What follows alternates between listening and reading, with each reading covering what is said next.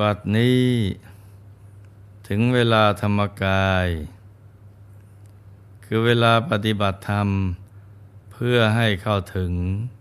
พระธรรมกาย ซึ่งมีอยู่ในตัวของพวกเราทุกๆคน เป็นที่พึ่งที่ระลึกอันสูงสุดของพวกเราทั้งหลาย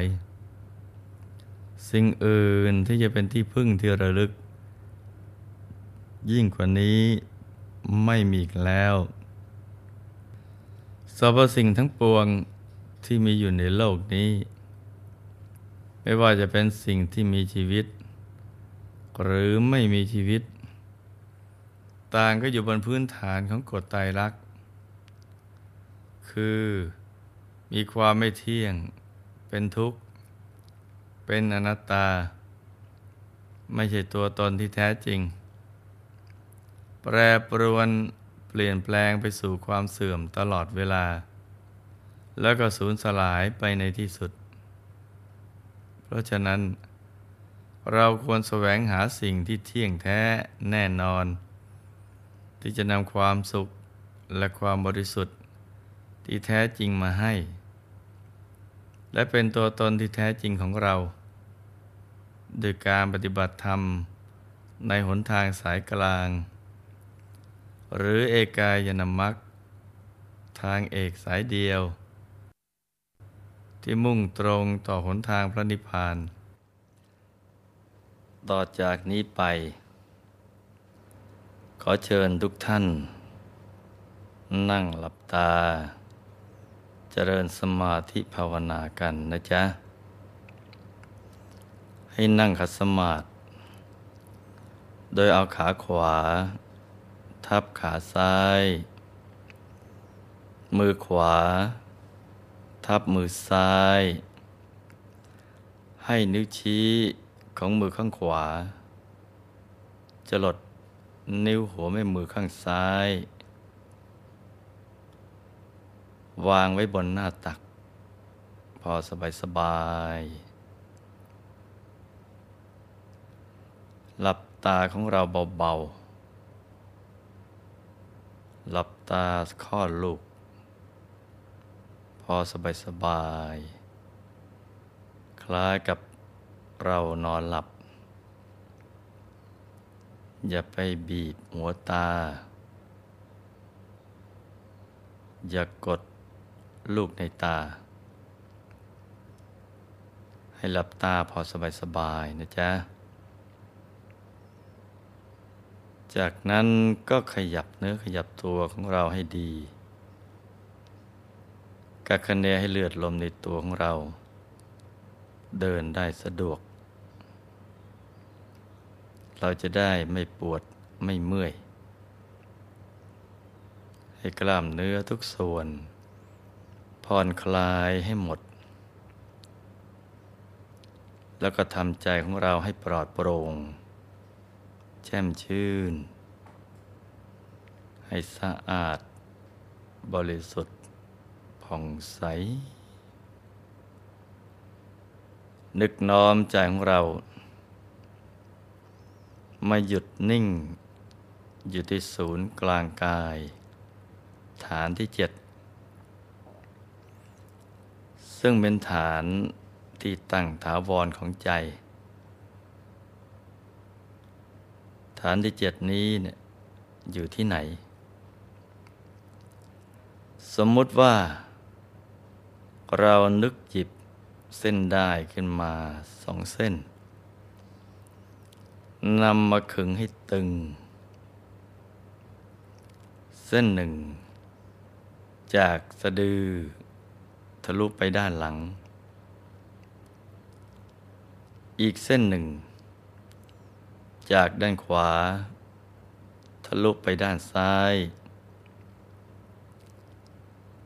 ให้เส้นได้ทั้งสอง ตัดกันเป็นกากบาท จุดตัดเล็กเท่ากับปลายเข็ม เหนือจุดตัดนี้ขึ้นมาสองนิ้วมือ ตรงนี้เรียกว่า ศูนย์กลางกายฐานที่เจ็ดซึ่งเป็นจุดกำเนิด ที่มันเกิดขึ้นของพระรัตนตรัย ให้กำหนดบริกรรมนิมิตขึ้นมาในใจ เป็นดวงแก้ว กลมใสบริสุทธิ์ ประดุดเพชรลูก ที่เจรไนแล้ว ไม่มีขีดข่วน คล้ายขนแมว โตเท่ากับแก้วตาของเรากำหนดก็คือการนึก อย่างเบา ๆ สบาย ๆ ใจเย็น ๆ ว่าที่ตรงศูนย์กลางกายฐานที่เจ็ด มีดวงแก้วใสบริสุทธิ์ ตั้งอยู่ที่ตรงนี้ พร้อมกับบริกรรมภาวนา ในใจว่า สัมมาอรหัง สัมมาอรหัง สัมมาอรหัง โดยเสียงของคำภาวนา ดังออกมาจากจุดกึ่งกลางของดวงแก้ว ภาวนาอย่างนี้นะไปเรื่อย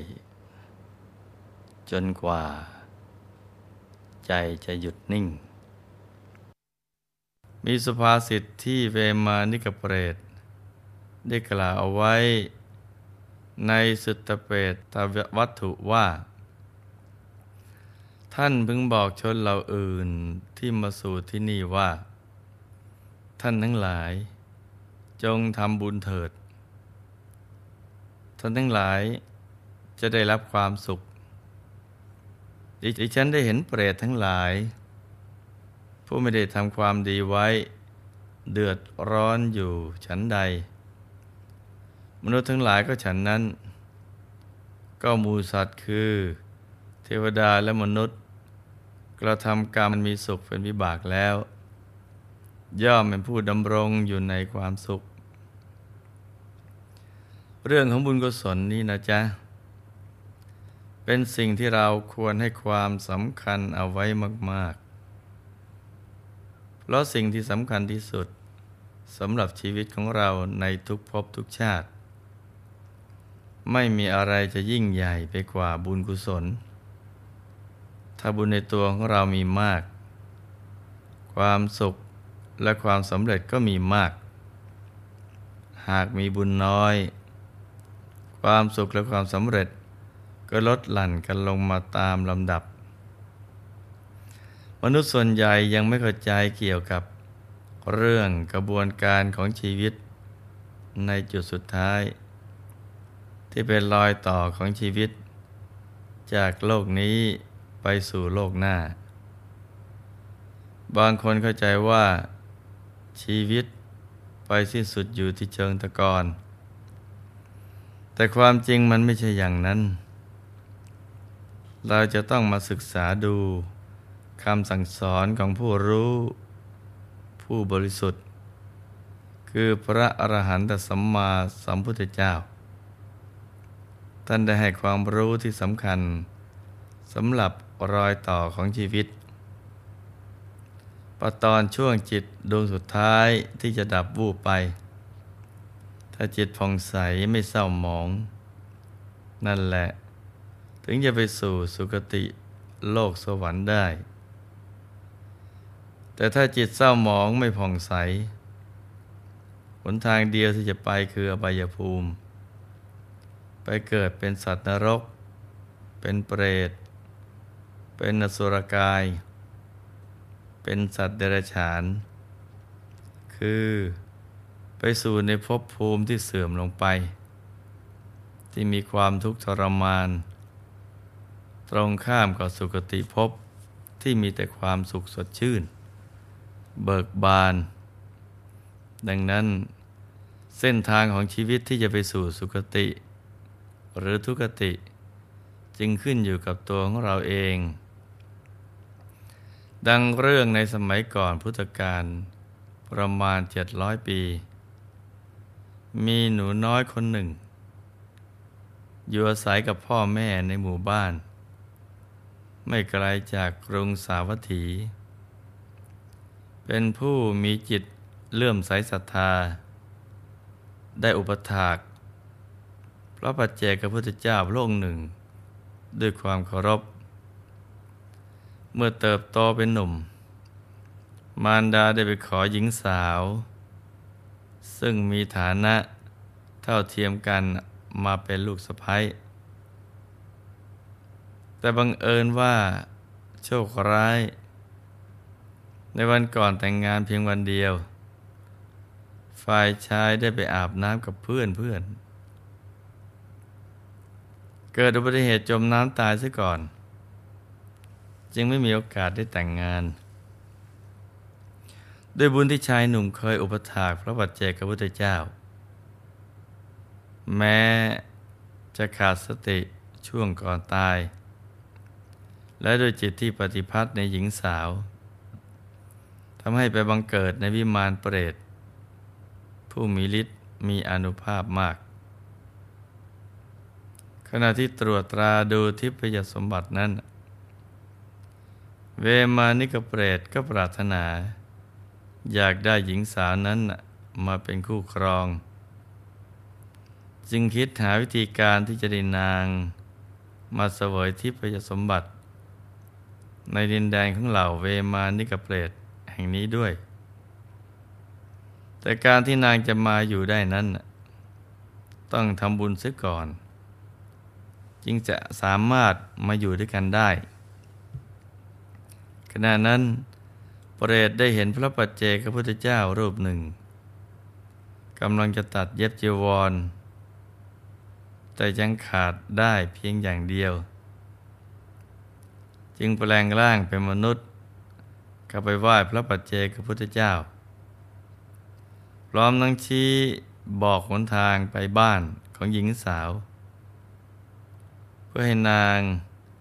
ได้บุญใหญ่จากการถวายได้ ฝ่ายหญิงสาวรู้ว่าพระมาบิณฑบาตได้เย็บจีวร ก็มีจิตเลื่อมใส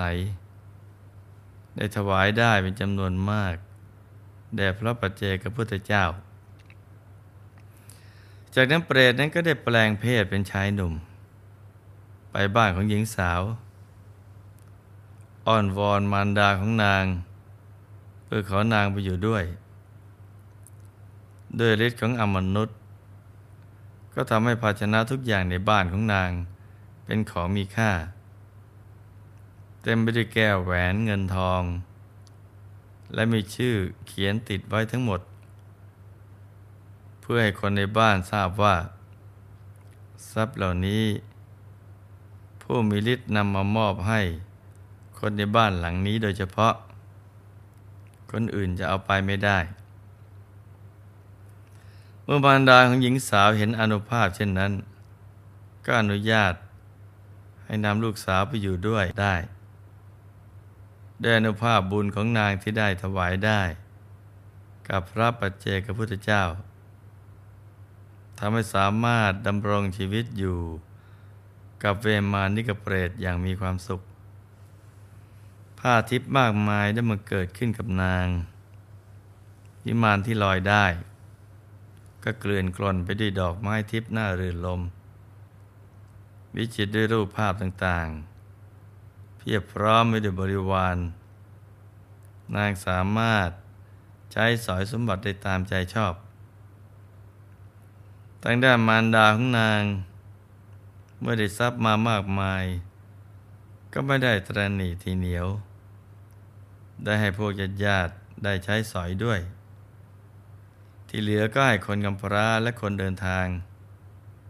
ส่วนตัวเองก็ใช้สอยตามอัตภาพ นางได้รอคอยการกลับมาของลูกสาว แต่ก็ไม่ได้ยินข่าวคราวเลย ก่อนตาย มารดาของนางได้บอกหมู่ญาติให้ทราบว่า ถ้าหากลูกสาวของนาง กลับมาที่บ้านเกิด ก็ขอให้มอบทรัพย์เหล่านี้แก่นางด้วย จะได้มีสมบัติเอาไว้หล่อเลี้ยงตัวเอง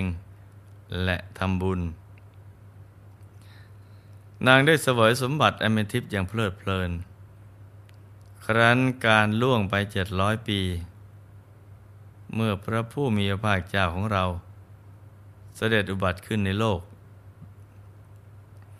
ทรงประกาศธรรมอยู่ในกรุงสาวัตถี นางซึ่งอยู่ร่วมกับอมนุษย์ ซึ่งเป็นเวมานิกเปรต ก็เกิดความคิดถึงพ่อแม่และหมู่ญาติ จึงขอร้องสามี ให้นำนางกลับไปหาพ่อแม่และหมู่ญาติ แต่อมนุษย์รักนางมาก จึงไม่อยากให้กลับไปยังโลกมนุษย์ ได้ห้ามนางว่า ท่านมาอยู่ในวิมานนี้นะ่ะเจ็ดร้อยปีแล้วหมู่ญาติของท่านก็ตายไปหมดแล้ว ท่านจะไปอยู่ในมนุษยโลกทำไมกัน แต่นางก็ขอร้องว่าอยากจะกลับไปเวมานิกเปรต เห็นความตั้งใจแน่วแน่ของนาง ก็ไม่สามารถขัดขวางได้ จึงอนุญาตให้กลับไปยังโลกมนุษย์ พร้อมน้ำบอกนางว่า เมื่อนางกลับไป จะมีชีวิตอยู่ได้ไม่เกินเจ็ดวัน ก็จะต้องตาย เพราะกายมนุษย์ของนางมากเกินอายุไขของมนุษย์ทั่วๆไปแล้ว ที่อยู่ได้ในภพนี้ก็เพราะบุญหล่อเลี้ยงพอนางกลับไปก็ขอให้รีบนำทรัพย์ ที่บรรดาฝังเอาไว้ มาบริจาคทำบุญกับพระสงฆ์ผู้เป็นเนื้อนาบุญเลิศ อย่าได้ประมาท มัวเสียเวลากับเรื่องไร้สาระในเมืองมนุษย์ แล้วนางจะได้ทิพยวิมานที่สว่างสวัยกว่านี้อีกหลายเท่า เมื่อเวมานิกเปรตพานางไปส่งที่บ้านเกิด ทันใดนั่นเอง ร่างของนางก็กลายเป็นหญิงชรา ผมขาวโพลน ไร้เรี่ยวแรง ไม่มีกำลังวังชา แล้วก็ไม่มีใครสามารถจดจำนางได้ นางได้เล่าเรื่องราวทั้งหมด ให้กับหลานเหลนหลน ซึ่งสืบทอดมายาวนานถึงเจ็ดชั่วคนได้รับฟังกัน จนทุกคนเข้าใจ เพราะต่างก็เคยได้ยินเรื่องของนางจากการเล่า ของบรรพบุรุษมาบ้างแล้ว ว่ามีผู้มีฤทธิ์มารับไปอยู่ด้วยทำให้หมู่ญาติและชาวบ้านที่ได้ยินข่าว ได้แห่กันมาเยี่ยม หญิงชราผู้มีอายุยืนที่สุด นางได้ให้หลานหลานไปขนเอาทรัพย์ ที่มารดาของตน ฝังเอาไว้มาทำทาน ใครที่มาคุยกับนาง ก็จะได้รับคำแนะนำให้เร่งรีบ สั่งสมบุญกุศลเอาไว้มาก ๆ ชีวิตหลังความตายจะได้ไม่ลำบาก จะได้ไปเสวยสุขในสัมปรายภพเมื่อชาวบ้านมาเยี่ยมมาถ่ายถาม นางก็กล่าวสอนทุกคนว่า เราได้เห็นเปรตมากมาย ผู้ไม่ได้ทำความดีไว้ ได้รับความเดือดร้อนทุกทรมาน เพราะไม่ได้สั่งสมบุญเอาไว้ บางประเภทก็เสวยสุขเฉพาะกลางวัน กลางคืนได้รับการลงทันทรมาน มนุษย์ทั้งหลายก็เช่นเดียวกัน ควรจะสั่งสมบุญเอาไว้มากๆ จะได้ไปเสวยสุขในสวรรค์อย่างเดียว ไม่ต้องไปบังเกิดเป็นเปรต หญิงชราได้บำเพ็ญมหาทานบารมีตลอดเจ็ดวัน แด่ภิกษุสงฆ์หมู่ใหญ่ พร้อมกับให้คำแนะนำกับหมู่ญาติ และคนอื่นที่มาเยี่ยมเยียน ขอศีล